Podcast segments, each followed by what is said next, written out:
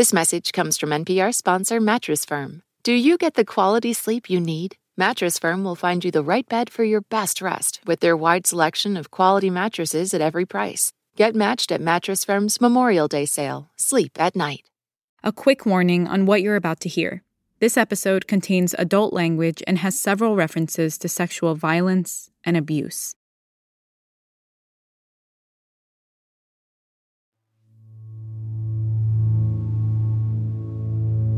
Close your eyes. Imagine everything you are doing right now floats away.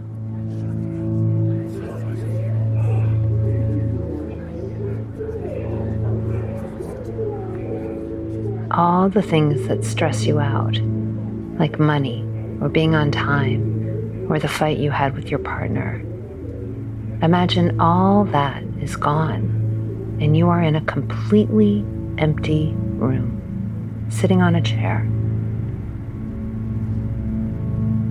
Directly in front of you, maybe 10 feet away, is a singular dark orb floating.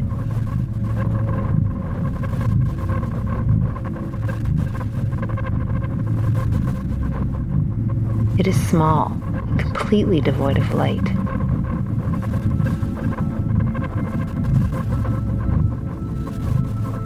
But from behind that orb, a faint, flickering light begins to emerge. Slowly, bit by bit, the light surrounds the dark like a mini eclipse happening just for you in that room. A space of partial illumination, as in an eclipse, between the perfect shadow on all sides and the full light. Look closely at the space between complete darkness and full light. See the shadowy gradients between something and nothing. A surrounding or adjoining region in which something exists in the lesser degree. That zone of partial illumination is like the space between us.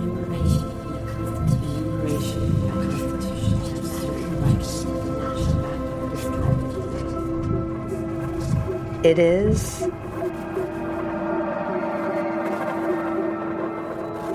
a penumbra. And for some of us, it may feel like freedom, where many things are possible. And for others, it can feel like an unstable, rumbling, and shaking earth.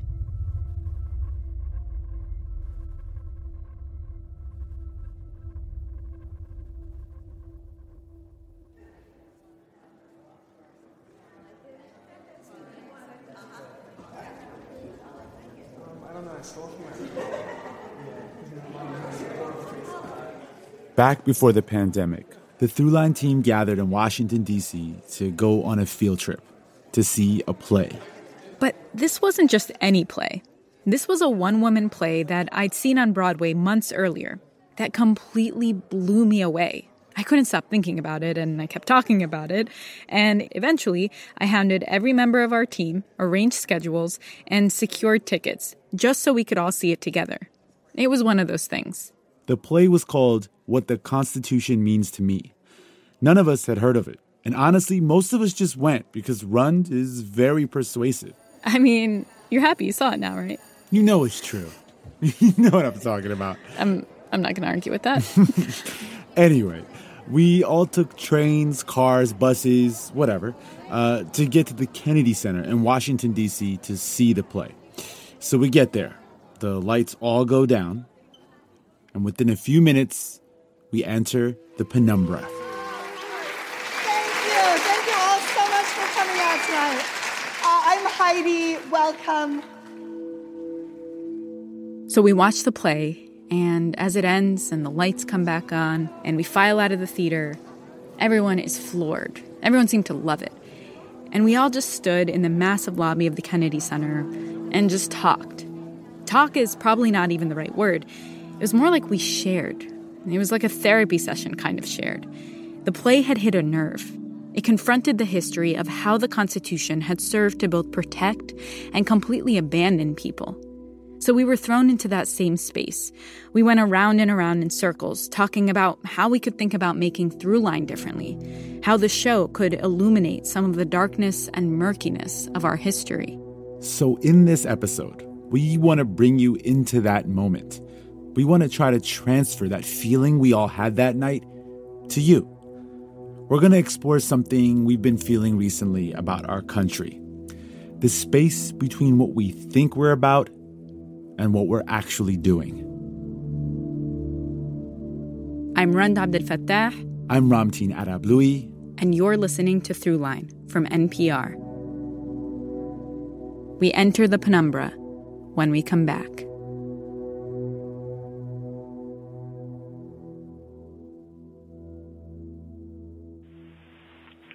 Hi, this is Kim from Chicago, and you're listening to Throughline from NPR.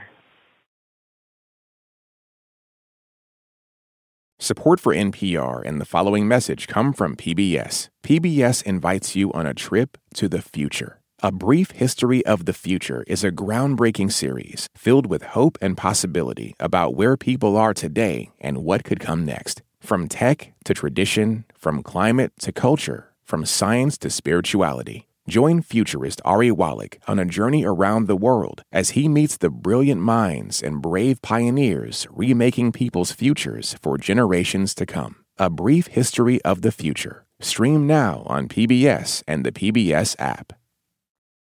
Jasmine Morris here from the StoryCorps podcast. Our latest season is called My Way stories of people who found a rhythm all their own and marched to it throughout their lives. Consequences and other people's opinions be damned. You won't believe the courage and audacity in these stories. Hear them on the StoryCorps podcast from NPR.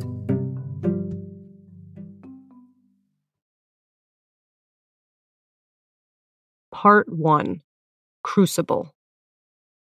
I, I, don't even know where to begin ex- except to say that the Constitution has profoundly shaped my life. I feel like it's a document that has protected me and completely failed me and so many other people in this country. This is Heidi Schreck. I am an actor, writer, performer, creator, and the name of my play is What the Constitution Means to Me. Heidi wrote and stars in the play. It's a personal story, a true story, and it was a big hit on Broadway. A few years ago, I was thinking about the Constitution for various reasons.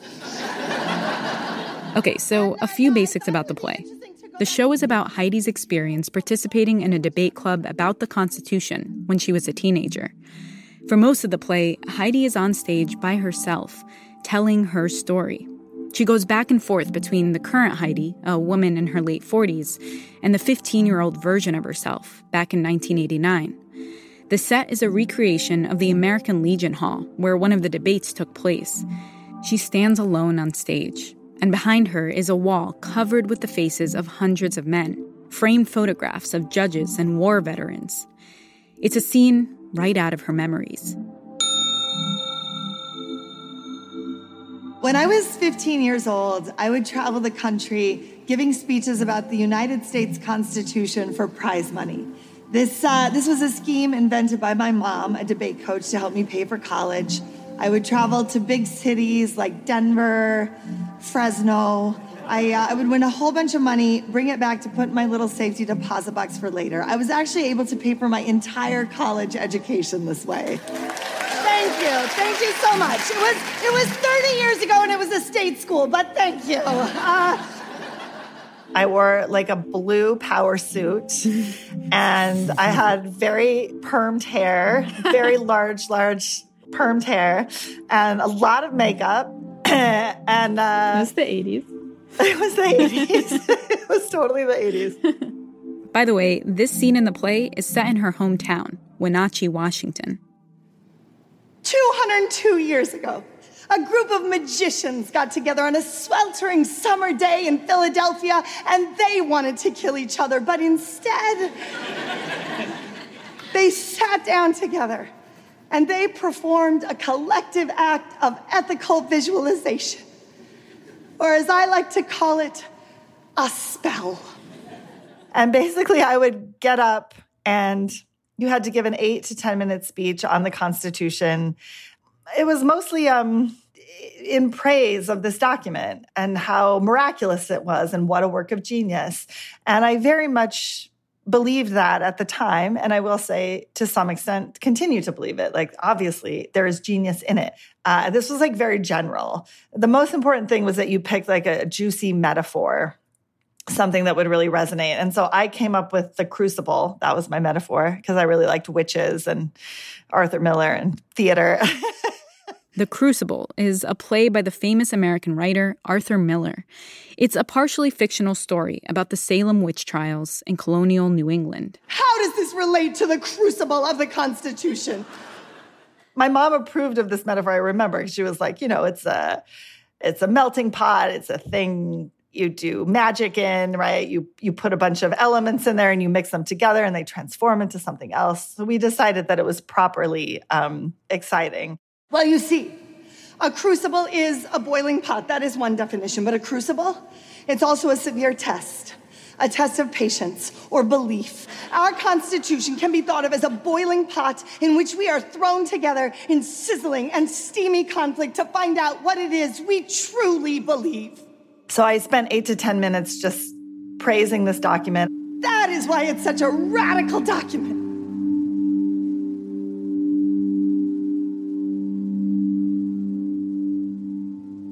15 year old Heidi was, in her own words, a zealot. She believed the Constitution was the greatest political document ever written, and she was damn good at talking about it. But right then, as a teenager, she started to learn things about herself and the world that would change her view. I would say the biggest thing that happened was that I learned some things about my family history I, I learned them as a teenager, I guess, but I didn't quite connect it to the Constitution at the time. Um, I didn't know how to make those connections. Ever since I've been making this, I have been wondering about my great great grandma Teresa. She died of melancholia. That was her official diagnosis melancholia, age 36, Western State Mental Hospital.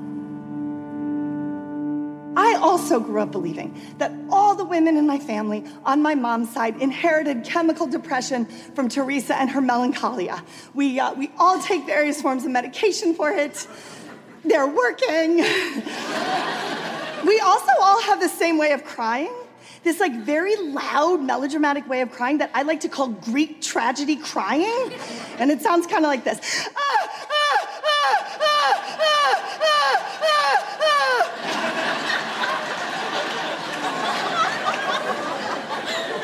I lost so many boyfriends that way.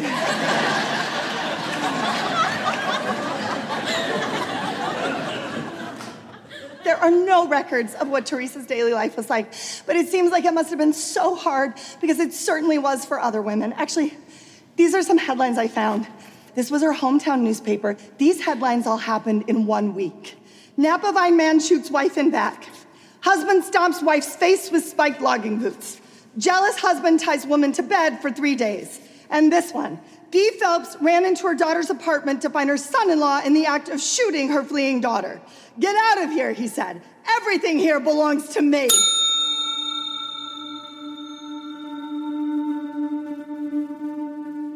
And then there was Heidi's grandma, Betty, Teresa's granddaughter. She was this tall, muscular woman with wild black hair she was this incredible woman, like a, a logger and who raised, you know, six kids while working full time, pushing logs down the river. That is where you stand on a bunch of logs in a raging river, and then you take this giant stick, and all day long you just you just push the logs down the river till they. Actually, I don't know what happens to the logs. Heidi's grandma Betty lost her first husband to a tragic logging accident he was crushed by a massive evergreen tree. She remarried pretty quickly, and pretty quickly, her new husband started beating her and her kids. When Heidi's aunt turned 16, her stepdad raped her. She got pregnant and had the baby, and then he raped her again. Finally, after Grandma Betty did nothing about the abuse, Heidi's mom is the one who called the cops. She was 14. My mom lived in a house like this. So did my grandma Betty. And uh, probably my great great grandma Teresa, though uh, I, don't, I don't have any evidence for that except for maybe, maybe the fact that she died of melancholia at age 36.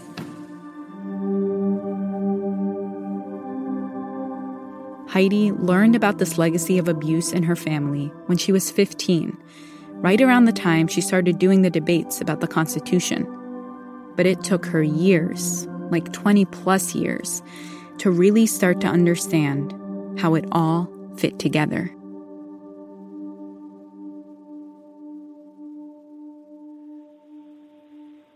This is Brandon from Virginia Beach, Virginia.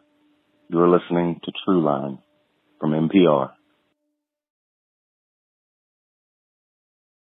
This message comes from NPR sponsor Squarespace. Kickstart or update written content on any website, product description, or email with Squarespace AI, generating instant personalized results that know and show your brand identity. Explain what your site is about, choose your tone, and enter what you need to get short or long form text. No matter the placement, Squarespace AI makes it easier to go live, stand out, and succeed online. Use code THROUGHLINE to save 10% off your first purchase of a website or domain.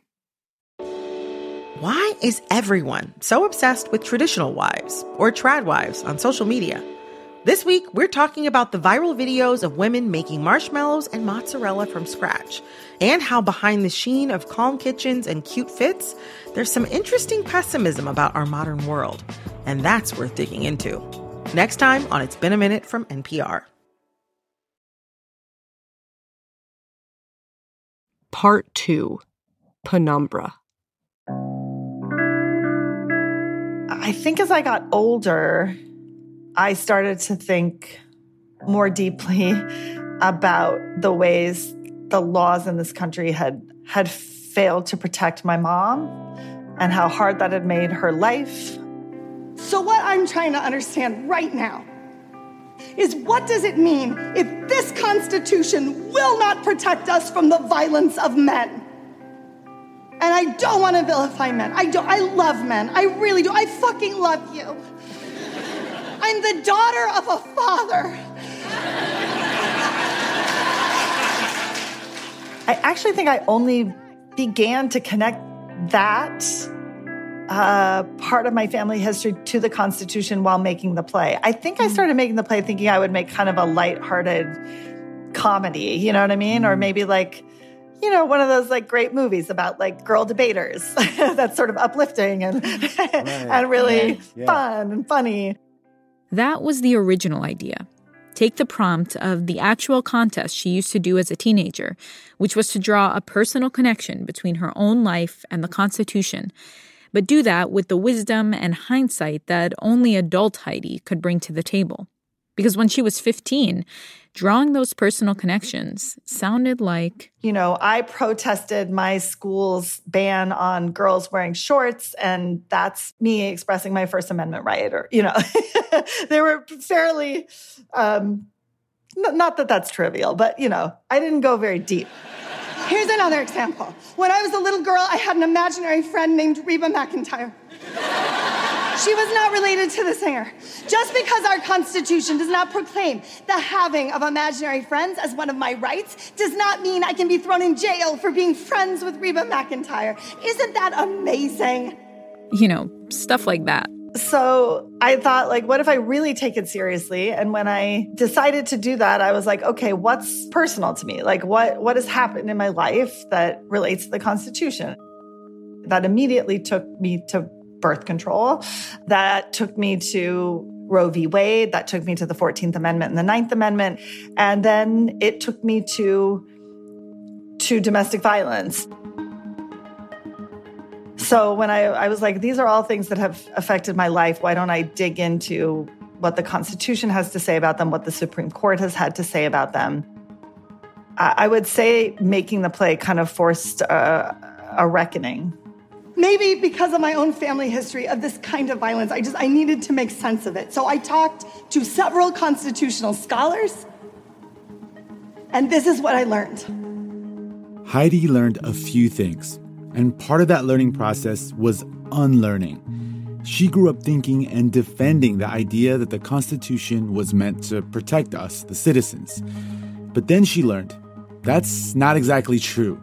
It's actually not designed to protect us, right? It's, it's designed to first outline how government will function, uh, the co-equal branches of government, uh, separation of powers. It's designed to like put a system in place that we've thought at least works well. Uh, right. And in some ways does, right? Some ways does. And in some ways yeah. does. Absolutely. Right. Yes. And then it's designed to protect us from uh, encroachment by the government, right? From allowing like tyranny to take over. So it, so it, like the due process clause, which says the government cannot lock you up, take your stuff, or kill you without a good reason. the caveat there. The Due Process Clause, aka Section 1, Clause 3 of the 14th Amendment. 15 year old Heidi loves this clause. It states Nor shall any state deprive any person of life, liberty, or property without due process of law. This brings us to another thing Heidi learned from the constitutional scholars. She learned about two kinds of rights negative rights and positive rights. The Due Process Clause falls into the category of negative rights, rights that protect us from something, like the government, while positive rights are active rights, rights that the government or other people have to actually provide. They include things like, like the right to a fair trial, to an attorney, in some countries, the right to health care. Our Constitution, for the most part, is full of negative rights. And one of the things that I discovered when I was researching the play was I just read a lot of other countries' constitutions and I was interested in what modern constitutions look like because ours is the oldest active constitution, right? I'm just going to reiterate that fact. America has the oldest active constitution on the planet. Our constitution is really, really old. That's because many other countries over time have scrapped their original documents and replaced them with modern constitutions. South Africa's done this, Germany's done this, Chile's in the process of doing this right now. And seeing that constitutions created in the 20th century and constitutions that were created in the wake of genocide, in the wake of great uh, governmental crimes, those constitutions contain positive rights, right? Contain active protections for people who say like they, they say like we will guarantee that you are a protected class of citizen, whether so that you will not be discriminated against on the basis of race, sex, gender, ability. They say we will guarantee a clean planet. now, whether these are effective or not is up for debate, but they they they have active positive rights, things that the government is supposed to do, right, to protect you and take care of you as a citizen. And I was just really fascinated that that our constitution doesn't work that way. Heidi saw how a constitution made up of mostly negative rights, our constitution, specifically failed to protect the women in her family and thousands of others through the Supreme Court case Castle Rock versus Gonzales, which is about whether the police are required to enforce restraining orders. Uh, this is case number 04278, Town of Castle Rock versus Gonzales. This is the late Supreme Court Justice Antonin Scalia delivering the majority opinion on June 27, 2005. Despite the nature of the case, Scalia kicked things off with a joke. I had thought Castle Rock was a 1920s dance, but it's also a uh, town in Colorado. Then he cut to the chase. The facts are truly horrible. Jessica Gonzales, the respondent, sued the town of Castle Rock in federal district court, alleging that the town had violated her rights under the 14th Amendment's due process clause. When its police Jessica Gonzales had three daughters with her husband and a restraining order against them. She filed for one in 1999 after a long history of violence and abuse. A month into that restraining order, her husband kidnapped their three children. Gonzales called the Castle Rock Police Department for help. It was around 7:30 p.m. When officers came to her house, she showed them the restraining order and asked them to, to enforce it and return her children. They told her to call back if the children did not return by 10 p.m. She called an hour later, saying she had heard from her husband and knew where they were. Again, they told her to call if the children were not returned by 10 p.m. She called again and again until nearly 1 a.m. when she got back in her car and went to the station to file a report. An officer took the report and then went to dinner.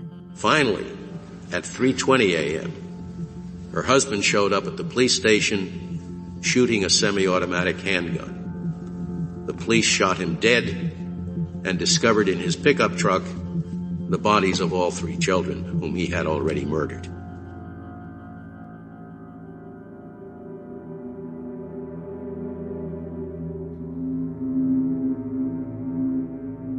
Jessica Gonzales, who's actually now Jessica Lenahan, her maiden name, sued the town of Castle Rock for violating her rights under the Due Process Clause of the 14th Amendment by refusing to enforce her restraining order, and therefore failing to protect her family. Remember, the Due Process Clause is a prime example of negative rights. Which is in part how they came to decide that Jessica Lenahan was not entitled to any active or positive protection from the police. She lost. I, uh, I just, I've listened to this case so many times. Uh, and the thing I notice when I hear the justices speak, the thing I notice is that they spend very little time talking about Jessica Lenahan as a human being. They don't talk about her daughters. Instead, they spend a very long time arguing about the word shall, as in the phrase, the police shall enforce a restraining order.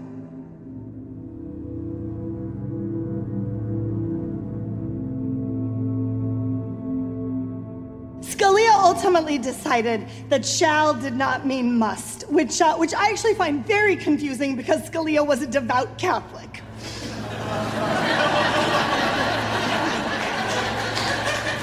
Some constitutional scholars have called this decision the death of the 14th Amendment for women.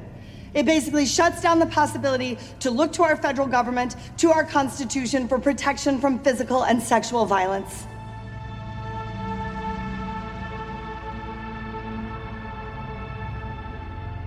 Castle Rock versus Gonzales is a constitutional test, a recent one, that helped adult Heidi understand her own family history in relation to the Constitution in a way she never could have as a teenager, back when she viewed the document essentially as scripture. And the evolution of this relationship is what she and the audience move through over the course of the play, suspended between how she viewed the Constitution then and how she sees it now. Which brings us back to where we started this episode. A penumbra.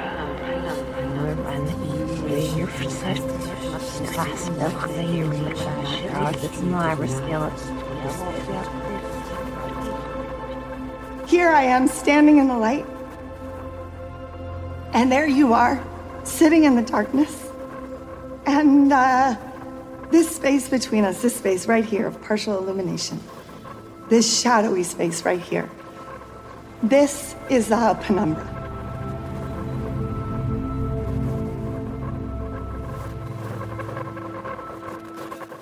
The word itself means the space between like the full light and the darkness, right? Or it's actually the, between the full light and a kind of shadow. So it's this kind of half light, half dark, very shadowy, murky place.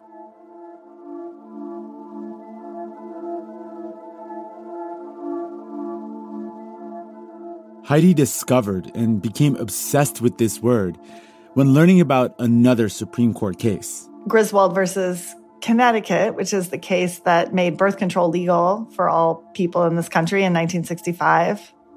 Uh, pretty late. In 1961, Estelle Griswold and Dr. Charles Lee Buxton were arrested for giving information about contraception and writing prescriptions for IUDs to women at a Planned Parenthood in Connecticut. They took their case to the Supreme Court. This is the case where Heidi's favorite parts of the Constitution join hands and take center stage the Due Process Clause of the 14th Amendment and the most magical and mysterious amendment of them all, Amendment 9. Amendment 9 says the enumeration in the Constitution of certain rights shall not be construed to deny or disparage others retained by the people. Uh, basically, that talks about unenumerated rights. It says just because a right isn't listed in the Constitution, it doesn't mean you don't have that right. The fact is, there was no way for the framers to put down every single right we have. I mean, the, the, the right to brush your teeth. Yes, you've got it. But how long do we want this document to be? Think about it for a moment. Our Constitution doesn't tell you all the rights that you have because it doesn't know. And I, I, I love that amendment because it, it does speak to the like uh, living, breathing nature of the document, and also it's just a very weird, mysterious thing. Like everything else is rather concrete, and it's very confusing. This amendment. Justice William O. Douglas, the great Supreme Court justice, when he talked about Amendment Nine, he used the word penumbra. In Griswold versus Connecticut. I read about how that case was partially decided with the help of the Ninth Amendment, um, as was Roe v. Wade, with this idea that like, okay, we don't know, given given the tools we have with this Constitution, we don't know how to say exactly that like a person is entitled to use birth control or a person is entitled to have an abortion. So we're going to locate it in this right to privacy, which is not enumerated in the Constitution exactly, but we're going to say it's like a um, it's there. It lives there in the shadow of the Constitution as a result of other rights that were enumerated, right? So it's like this very murky reasoning. And this, this is when William O. Douglas brought out his beautiful penumbra metaphor. This is when he said, one thing our Constitution surely guarantees is the right to privacy, and that this allows a woman to put in an IUD. As long as she's married. Another caveat. Anyway, at this point in the play, Heidi pulls up a clip from the Griswold case of the nine justices, all men, attempting to discuss birth control. It's probably only true with respect to some, but some get by under the term uh, feminine hygiene, and uh, uh, others. Uh, uh, uh, I, I, I, just don't know about, but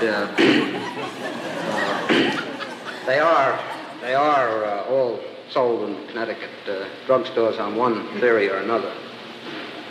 Is there anything in the record to to indicate uh, the uh, some of the trust rates in Connecticut vis-a-vis the states that don't have such uh, laws?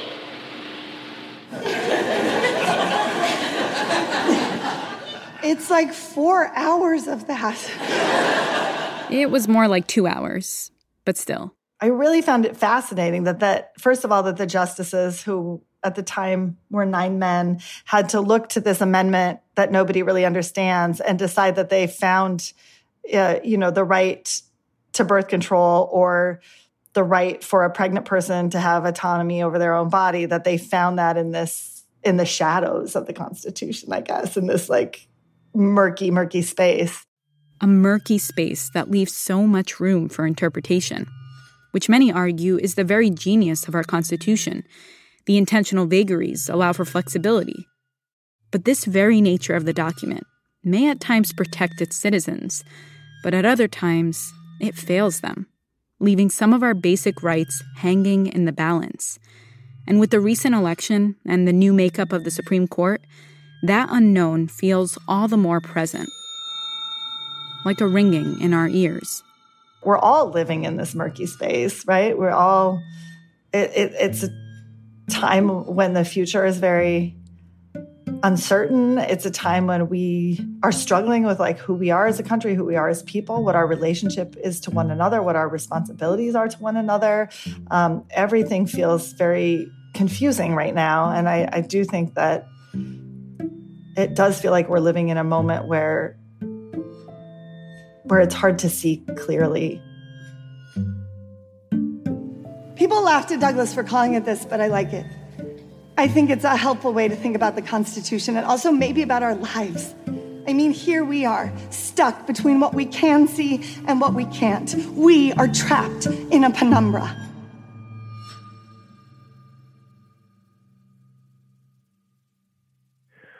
A few days ago, my wife said she was listening to a great podcast about pre-Civil War migration to Canada to escape slavery and post-Civil War migration to Brazil to perpetuate it. And I thought, that sounds interesting. I should look for that. Then a few days later, as I was walking the dog, that episode came up on my own playlist. As it turns out, I'd downloaded it several weeks before, but didn't remember doing so. I guess I married the right woman. This is Brian Panare, and I'm calling from Portland, Oregon. You are listening to Throughline from NPR.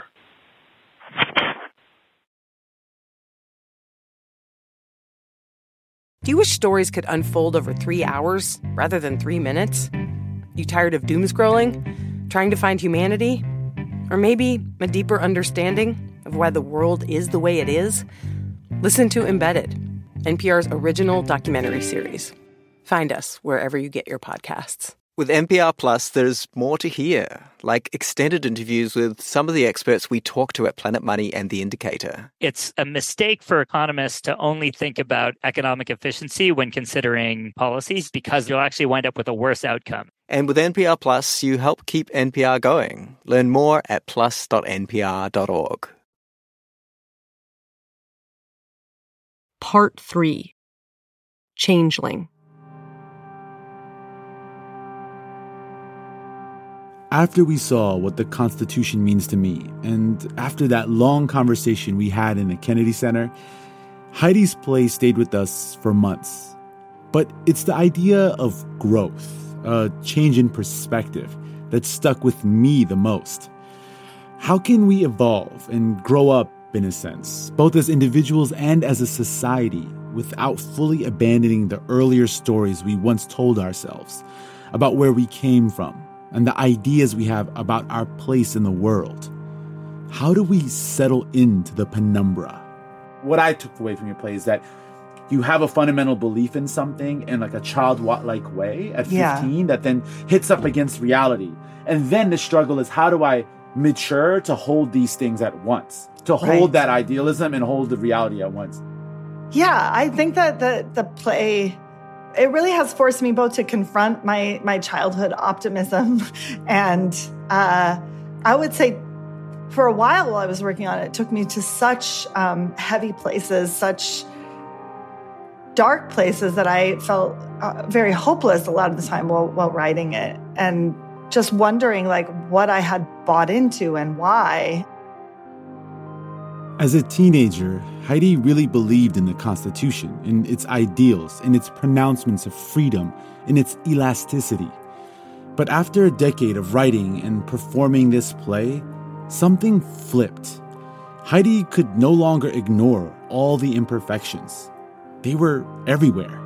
Slavery was enshrined in the document from the beginning. It's like it's there's like an original sin there that hasn't been fully dealt with that beginning, like that birth with that, that great crime against humanity, I, I think that that has just had repercussions that have reverberated and continue to reverberate in this culture. And then I think if you follow the tentacles of that outwards, you can see how many people just aren't protected by the document. So I guess I guess when I think of that phrase, like the Constitution doesn't tell you all the rights that you have because it doesn't know, it's both like, well, that's wonderful. The Constitution sort of acknowledges that it doesn't know right there in the Ninth Amendment, right? It acknowledges that it's something that can grow and change. But it also, like, it also points to the fact that the Constitution not only left a lot of people out, but like actively committed crimes against people.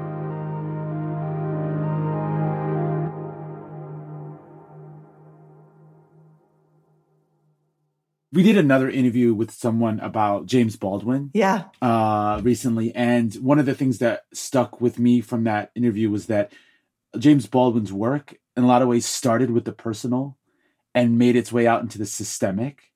And what I really noticed about the play was that very thing you just described. And in a moment in the country where we are dealing with some really big questions about our past, what do you think that approach to storytelling as did for your play and does in general in trying to get us to think big and systemic things by starting in a personal place like you did?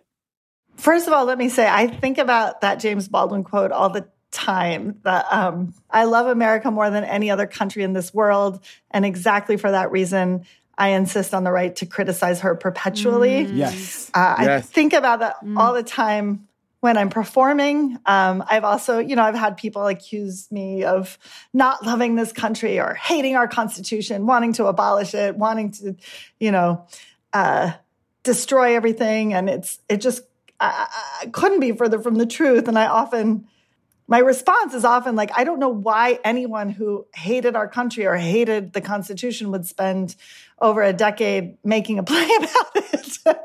um, but I do feel, I do feel like it is a deep form of love to to criticize those we love or the thing we love for its failings. And I, I think that is what's happening right now. And I think I think you can only do that when you take all this personally, when you when you realize that laws they're frankly life or death for so many of us, um, and that the larger systemic problems in this country are never going to be overcome until we face them, until we stop being in denial about them, until we stop pretending that everything is good in this country.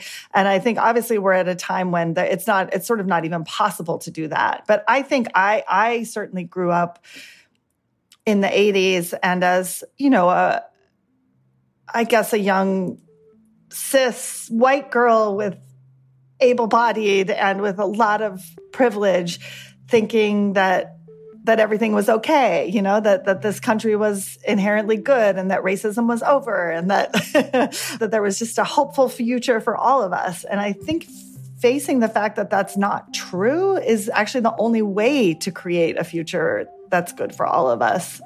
Which just makes me think maybe it's not helpful to think of the Constitution as a crucible in which we're all battling it out together, in which, in which we go in front of a court of nine people to negotiate for our basic human rights. Maybe, maybe we could think of the Constitution as a Constitution that is obligated to actively look out for all of us. I have two twin daughters. Congrats. Thank you. I have two babies now, which is. Uh, a whole new world. And I just think about all the time, like what I what I want to teach them and like what kind of world I want them to grow up in. And yeah. I I, I just more than anything want them to know the truth about things because I feel like that's the only way that they'll actually have a hopeful future. It's, it's, it's, it's like when I was a little girl, I used to believe that I was a changeling. I mean, I still think I might be a changeling, but I'm to go ahead and keep acting like a human being until my real family comes along to claim me. I would sit on the shores of Spirit Lake in the shadow of Mount St. Helens, and I would wait for my real family, the swimming fairies, to grab me by the legs and pull me under the water. And we would swim down deep, as deep as we could possibly go. And just when I thought I was about to drown, we would pop up in another lake on the other side of the world. And when I stepped onto the shores of this new land, I would finally understand who I really was. That is why I love Amendment 9 so much because it acknowledges that who we are now might not be who we will become. It, uh, it leaves a little room for the future self. And, and, and, and, and we, we just have to hope we don't drown in the process of figuring out what that is. Thank you. Thank you so much. Thank you. Thank you so much.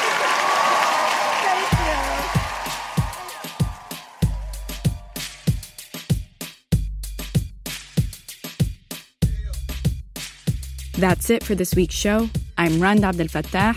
I'm Ramtin Arablouei, and you've been listening to Throughline from NPR. This episode was produced by me. And me, and Jamie York, Lawrence Wu, Lane Kaplan Levenson, Julie Caine, Victoria Whitley Berry, Parth Shah.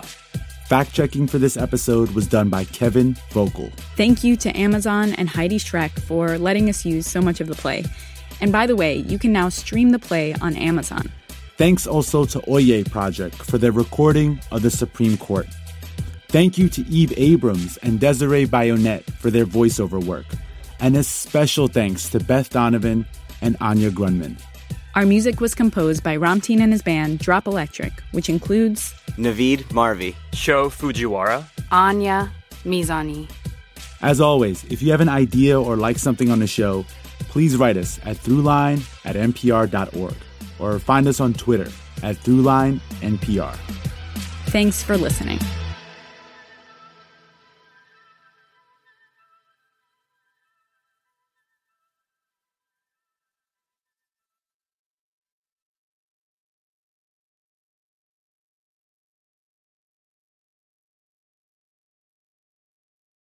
Pro Palestinian protests have popped up on college campuses across the country. But from the eyes of students, what are we missing? From the outside, these protests are painted as really violent when that couldn't be further from the truth. I'm Brittany Luce, host of NPR's It's Been a Minute, and I'm inviting you to hear from student journalists who see what the rest of us cannot. On It's Been a Minute from NPR. I'm Rachel Martin. You probably know how interview podcasts with famous people usually go. There's a host, a guest, and a light Q&A. But on Wildcard, we have ripped up the typical script. It's a new podcast from NPR where I invite actors, artists, and comedians to play a game using a special deck of cards to talk about some of life's biggest questions. Listen to Wildcard wherever you get your podcasts, only from NPR. In any great story, there's a moment that sparks your curiosity. It tells you there is more to uncover. How how did this happen? How did we get here? That's where Embedded comes in. We are NPR's home for documentary journalism, immersive and intimate stories. I was stone cold speechless. Nothing will ever, ever, ever, ever be the same here. Find Embedded wherever you get your podcasts.